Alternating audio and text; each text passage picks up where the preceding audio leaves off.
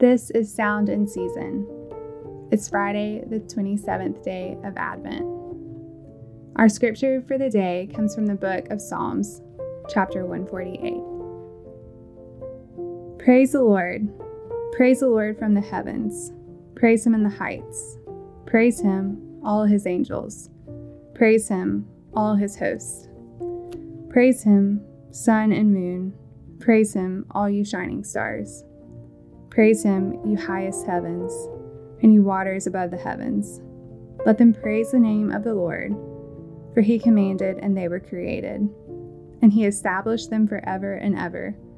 He gave a decree, and it shall not pass away.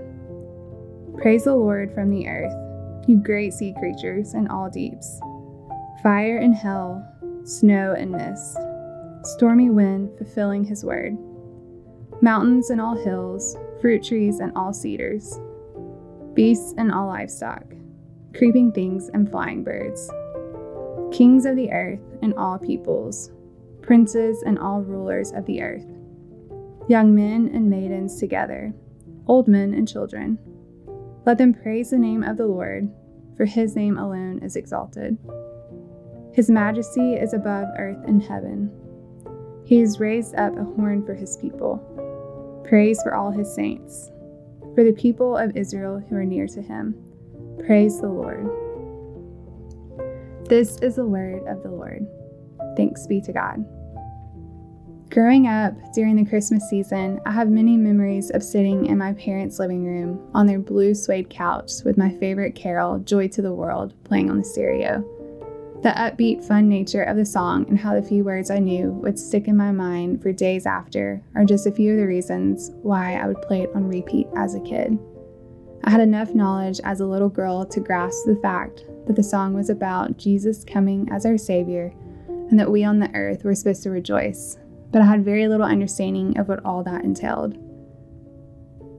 The season of Advent is a time of great anticipation and praise for the Messiah who has come and will come again. The writer of Psalm 148 is calling for the same kind of praise seen in this carol from all the things of the heavens and the things of the earth. Our praises on earth are echoes of the praises heard in heaven, and creation was made for praising their Creator. The night Jesus was born, Luke tells us in his gospel that the angels and all of heaven rejoiced at the birth of God incarnate, our Savior Jesus Christ.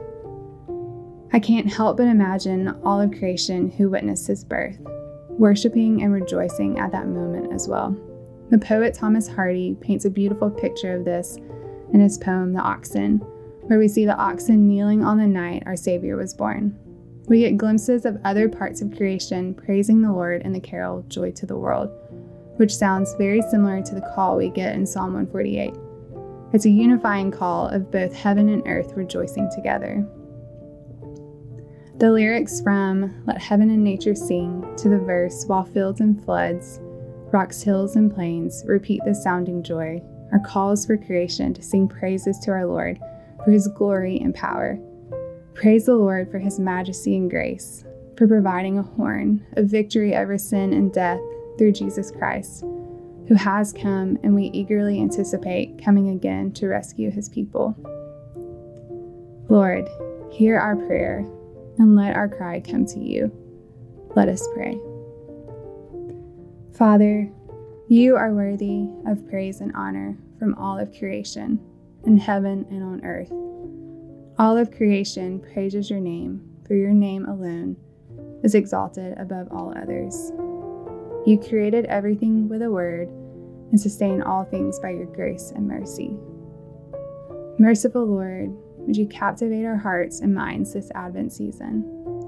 Lift our eyes higher so that we might know the depths of your grace and grow in the joy of our salvation through our Lord and Savior, Jesus Christ. Teach us and help us to remember to praise your name higher than all others. Let our songs and praise be mere echoes of what is heard in heaven, for you are worthy. O God, make speed to save us. O Lord, make haste to help us. Glory to the Father, and to the Son, and to the Holy Spirit, as it was in the beginning, is now, and will be forever. Amen.